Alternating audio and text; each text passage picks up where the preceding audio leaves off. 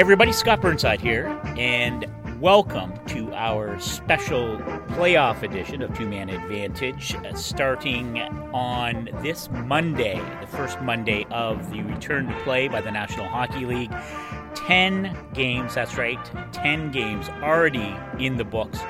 If you've ever been to Tim Hortons and had a Timbits, that's what this podcast is like. This is the Timbits of podcasts. And every day, except Wednesday, when I'm going to reconnect with my pal Pierre LeBrun, who now safely has floated to shore in the Muskokas, um, we're going to do this every morning. We're going to catch up on all of the action. We're going to look ahead to what is next on the never ending cavalcade of NHL hockey in this most unusual of seasons. And I can't think of a better person to join us for the maiden voyage of this edition. Jonas Siegel in Toronto, the master of all that is Toronto Maple Leafs. Jonas, how are things in Toronto? It's a city in mourning after the 2 0 Columbus uh, victory in game one of their best of five qualifying series on Sunday evening. Well, that's kind of the thing with five game series is like it feels precarious a little bit that they're down one nothing and yet they're they're down one nothing. Does that make any sense? yeah, no, I'm with you.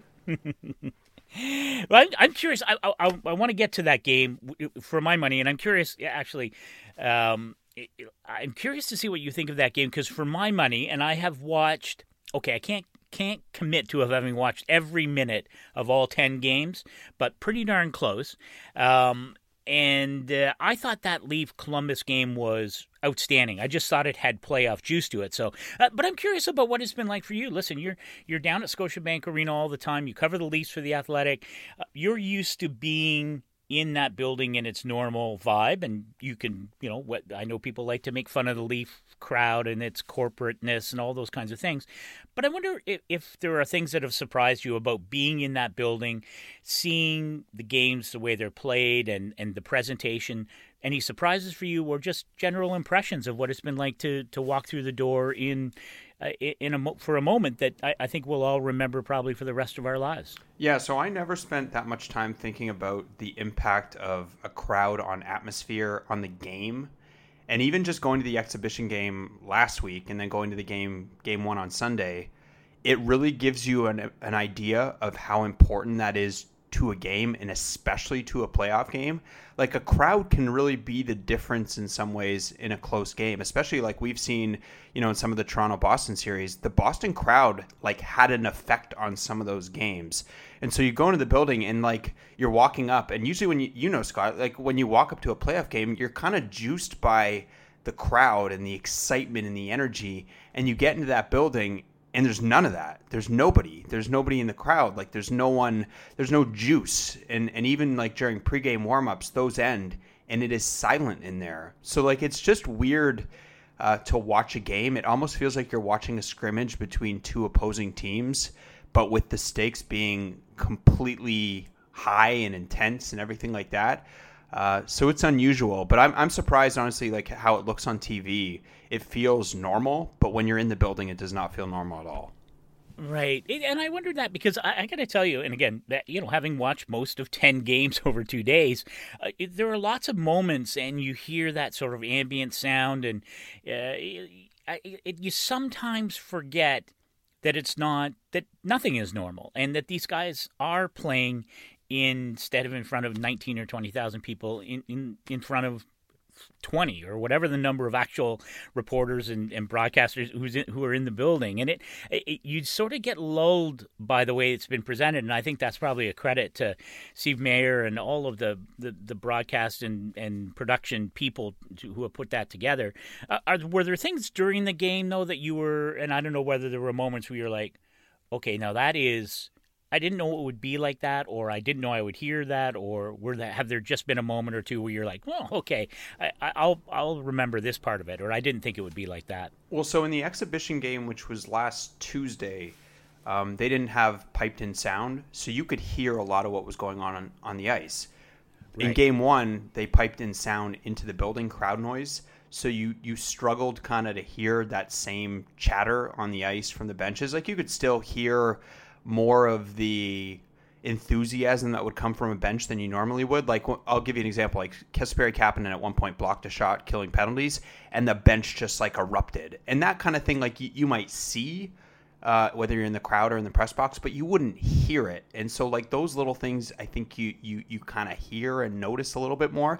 But I do think it has an impact for sure. Like imagine if you're a player and you're used to kind of getting spurred on by the crowd like even before a power play, and suddenly that, that element is just not there.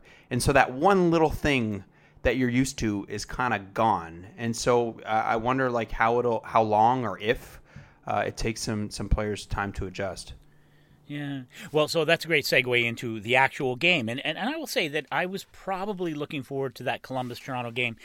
Uh, listen, I, I wanted to see them all. And of course, we had massive upsets the two 12 teams, uh, both uh, Chicago and Montreal, winning their opening games against Edmonton and Pittsburgh, respectively. We've seen fights. We've seen uh, massive uh, controversy with the Jets and Flames. It's been a lot going on. But uh, for me, at least remotely, I felt the juice in that Columbus Toronto game on Sunday night was as close to playoff juice as I've seen yet. And I wonder what, what it was like for you, Jonas, who watch the Leafs all the time, and you would have broken down this series.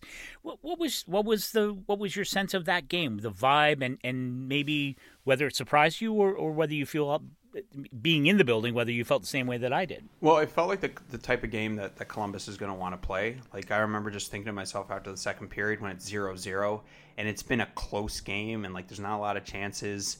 And I'm thinking, man, this is exactly what Columbus would want. Like, this is their kind of game.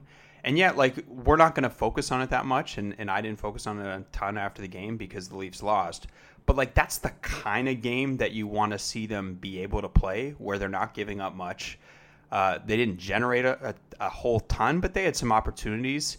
So, like, if you're Sheldon Keefe, I, I think in a loss, that's probably as close uh, to satisfied as you could be if, if you can be satisfied after a loss. But like they need their big advantage in this series is their firepower. And like of their their four big stars the only guy who really had a game was austin Matthews. He had six shots. He played 24 almost 25 minutes the rest of those guys, William Nylander, Mitch Marner, John Tavares, those guys were quiet, and and obviously Columbus has something to do with that.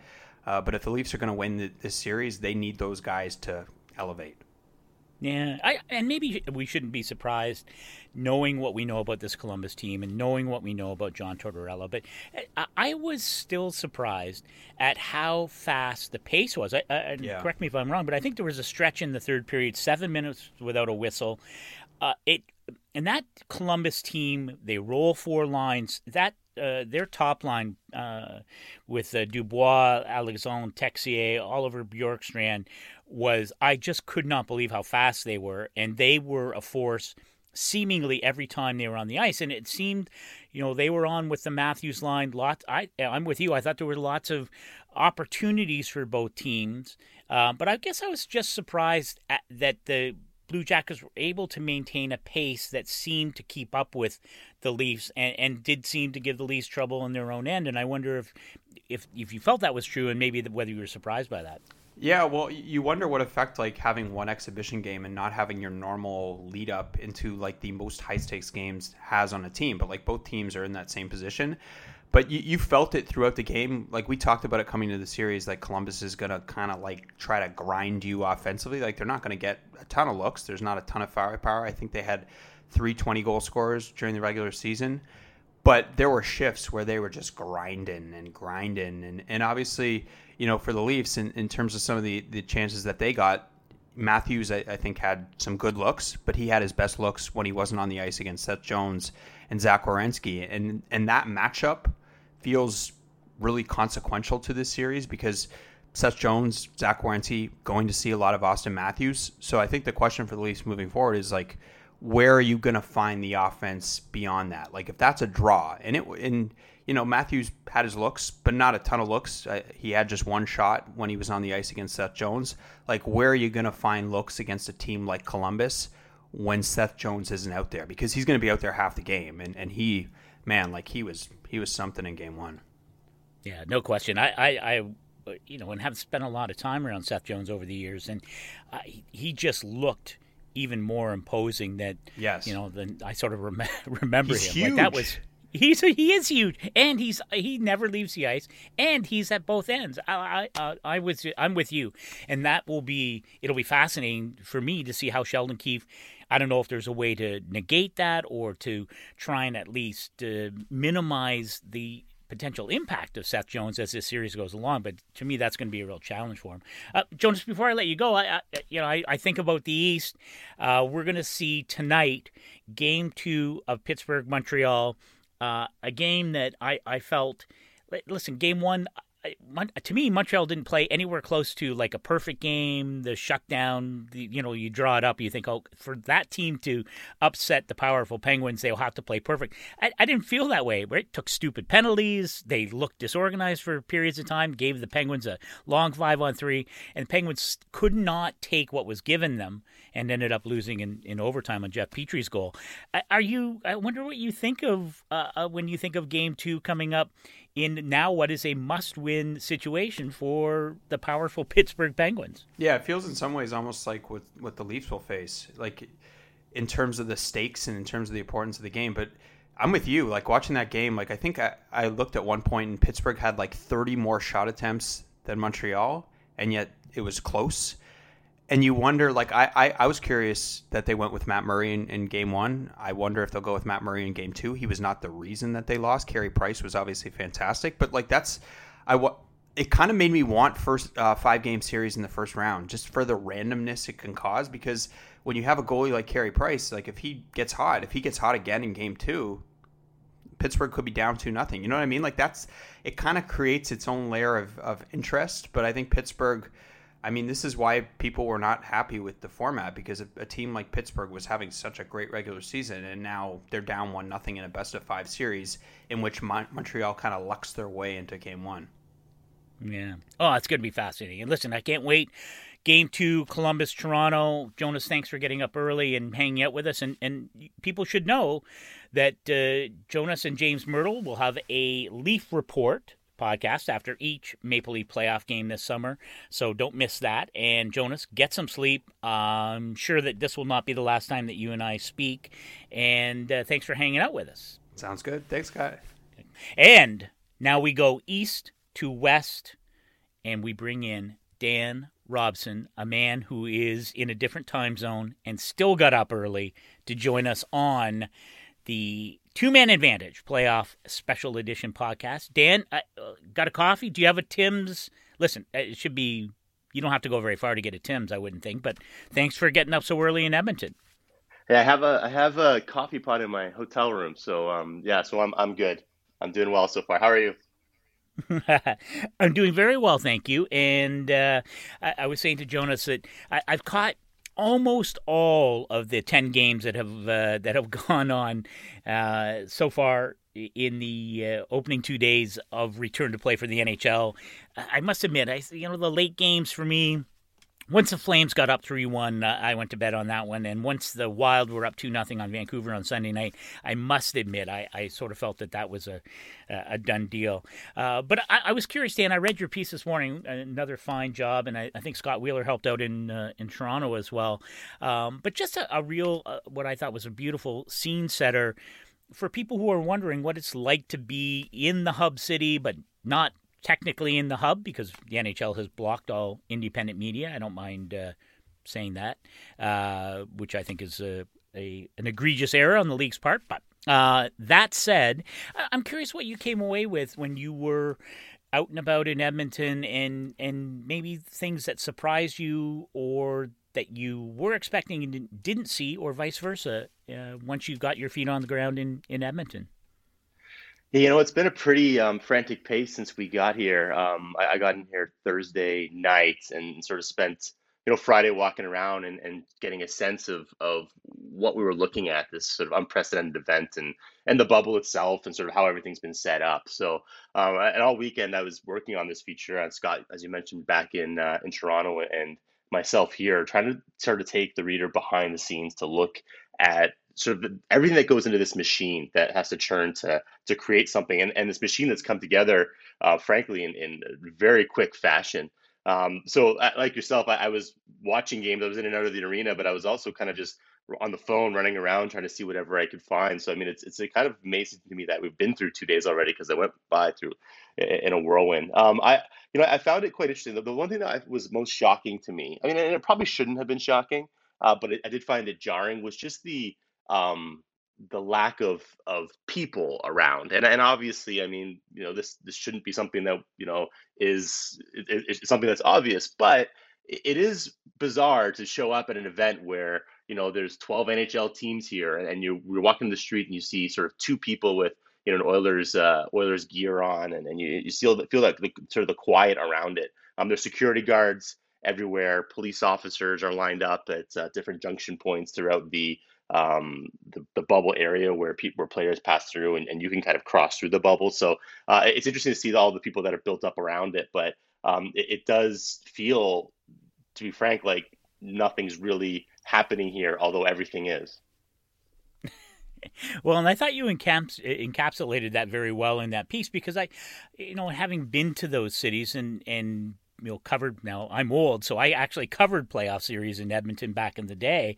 Um, you know their trip to the final in 06 and and you do get a sense now I think it's especially true in Canadian cities that that that a playoff series really does draw the entire community together. It's a, it is you know whether it's the Red Mile in Calgary and uh, you know having been there in Edmonton, Toronto. Listen, I've been in Toronto where they fly the flags and honk the horns after they score a goal, let alone win a playoff game. So, eh, do you eh, eh, do you think that is there any way to get a sense of whether the community is invested in this, or is it like this sort of alien thing that's been plunked down in downtown Edmonton that people are because they are physically separated from it, maybe are disengaged from?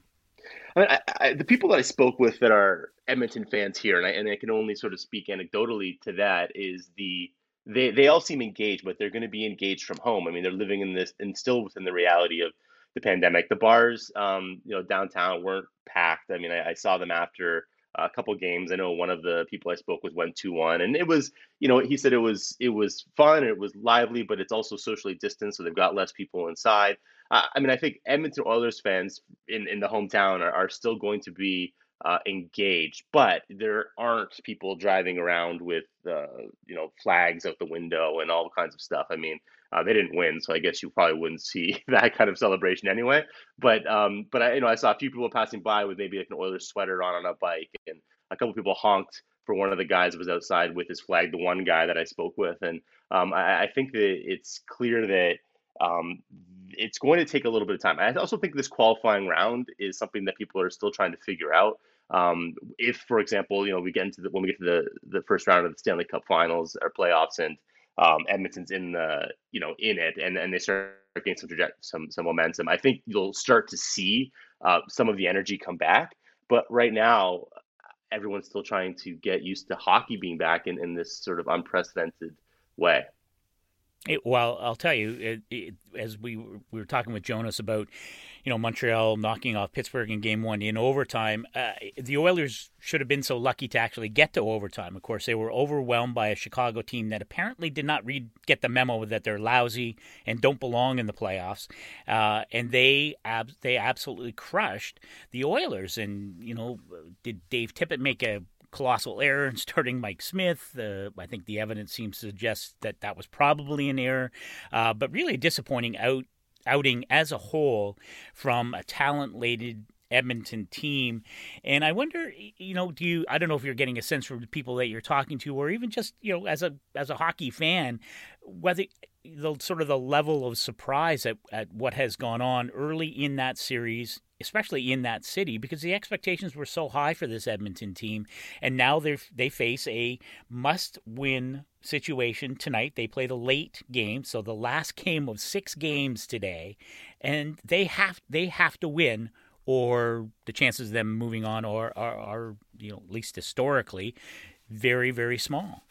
Yeah, I think it's you know it's deflating to say the very least uh, in that game. I mean they they came out. It, it, seemed like they were coming out strong. Connor McDavid scored that first goal, and then everything just fell apart. And, and you could just see that they they weren't playing the game that they uh, needed to be playing. I mean, I, I, I frankly feel bad for for Mike Smith. I mean, I'm a you know goalie myself, and I hate when things get pinned pinned to the goalie. It's just a thing where you go, well, uh, it wasn't just his fault. I mean, yes, you're you're right. I think there's definitely questions about whether he should have started, and, and that'll be addressed. But I mean, it was the the, the you know the tenor around the team after was was obviously um, you know distraught. I mean, they're saying all the right things. We'll come back next game, but I mean, I think they were surprised um, uh, by by Chicago, and Chicago played frankly very very well. So um, I, am I, you're, you know, coming into tonight, you know, it's, it is, it is do or die. And this is the, the kind of the exciting thing about this qualifying round is that uh, it gets so, you know, interesting so early and, and, uh, you know, you, you don't really have time for games like that.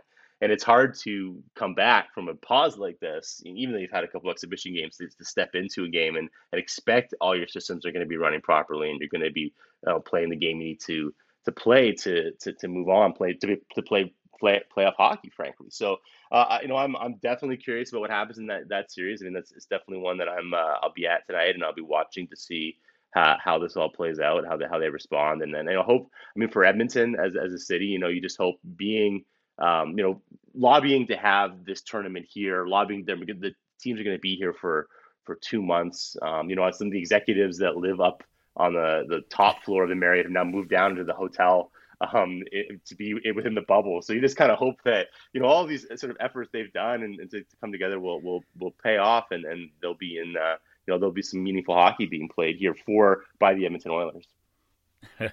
well, and uh, before I let you go, Dan, it wouldn't be playoff hockey without immediate controversy. And you also have a game this afternoon, game two, Winnipeg, Calgary. And off the charts hyperbole, eh, and I, I, you know, I never get tired of talking to Paul Maurice, uh, the head coach of the Winnipeg Jets. But after uh, what was a, a really a, a, a, horrific scene with Matthew mm-hmm. Tkachuk uh, taking Mike Mark Scheifele into the boards, and of course Mark Scheifele leaving in, in obvious agony, and then Paul Maurice insisting not just once, but then doubling down the next day that Matthew Tkachuk had deliberately uh, jammed his, his foot into the back of Mark Scheifele's leg. And uh, of course, Patrick Laine also leaving that first game, uh, won by Calgary quite handily. Uh, are you surprised by?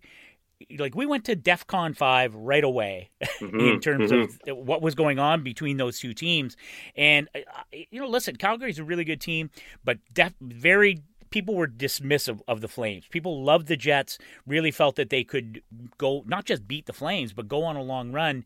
And now, uh, as uh, Pitt, as Pittsburgh and Edmonton are, are now facing, mm-hmm. uh, the Jets must win this afternoon against Calgary, or they're going to be in a in a world of trouble. And they may be without two of their best players. I wonder what your your sense of all that is. Yeah, I mean, it's it's I, frankly, it's it's just unfortunate to, to have Laine and Scheifele out, and then you know you hope, as you said, you hope that especially Scheifele that he's he's okay. It was a horrific scene. Um, you know, I was up in the, the box. It's, it's interesting being in the in the arena when there's no fans around. Like you just you, you hear absolutely everything, especially in that game for some reason. It was it was it was less so in the earlier um, game with with Edmonton, and, and so you could you could hear you know right away you hear Paul Maurice, uh, you know, kind of losing his mind about what had happened, and the players showing real concern. I mean, you could hear it in, uh, I could hear it in Mark Giordano's voice, you know, just saying, you know, do we need a stretcher? Like he was quite concerned about um, Scheifele on the on the ice, and it was it was a scary scene. So I mean, it was something that then set off up the tenor for the game, obviously, and I think that um, that continued. And like as you said, it was just a you know incredibly hard fought, intense battle. I mean, I think we're going into um, you know, I, I love this series with two Canadian teams. I think it's it's one of the ones that I just I'm watching just for, for that reason. I don't I don't know if it's if it's fair to say it brings an extra level of intensity, but I just personally think that it it certainly does. So um, going into the night, I mean, I'm not sure what they're going to change up. I'm not sure how they're going to fix this, but um, yeah, it's it's it's you know interesting to see uh, um, you know the, the the Jets sort of up against the um, the, the, the, you know the wall already and having to having to sort of fight out of this. So that'll be a fun one to watch. Great, good stuff. All right, Dan Robson, head of features and senior writer for the Athletic Canada, and our man in Edmonton, one of our one of our crew in mm-hmm. Edmonton, but uh, in uh, just on the edge of the bubble in Edmonton, mm-hmm. doing fine work for us thanks for hanging out with this morning uh, on Two Man Advantage. It was a ton of fun. Stay healthy, wear a mask, and uh, let's see how this all plays out. But thanks for hanging out with us early in the morning. Thanks, Scott. Thanks for having me. Appreciate it. All right. That brings to a close our first playoff edition of Two Man Advantage, the podcast. Join us every day because we're going to be doing this. There will be no shortage of hockey stories, hockey drama to discuss and debate, and you can find it every day here on Two Man Advantage. Uh, also, you should pay attention to the full 60. And this week, Craig Custance will, it'll be like herding cats for him, I imagine, as uh, the return to play roundtable with Pierre LeBrun, Ryan Clark, Katie Strang, and yours truly should hit the airwaves Thursday. You won't want to miss that. Please check out our comments section for each podcast episode at the Athletic app. And don't forget to rate and subscribe to Two Man Advantage on Apple. And if you click on the show URL, theathletic.com slash two man advantage, you'll get 40% off your subscription. We will return tomorrow, as promised, with a new two man advantage Tuesday morning at The Athletic.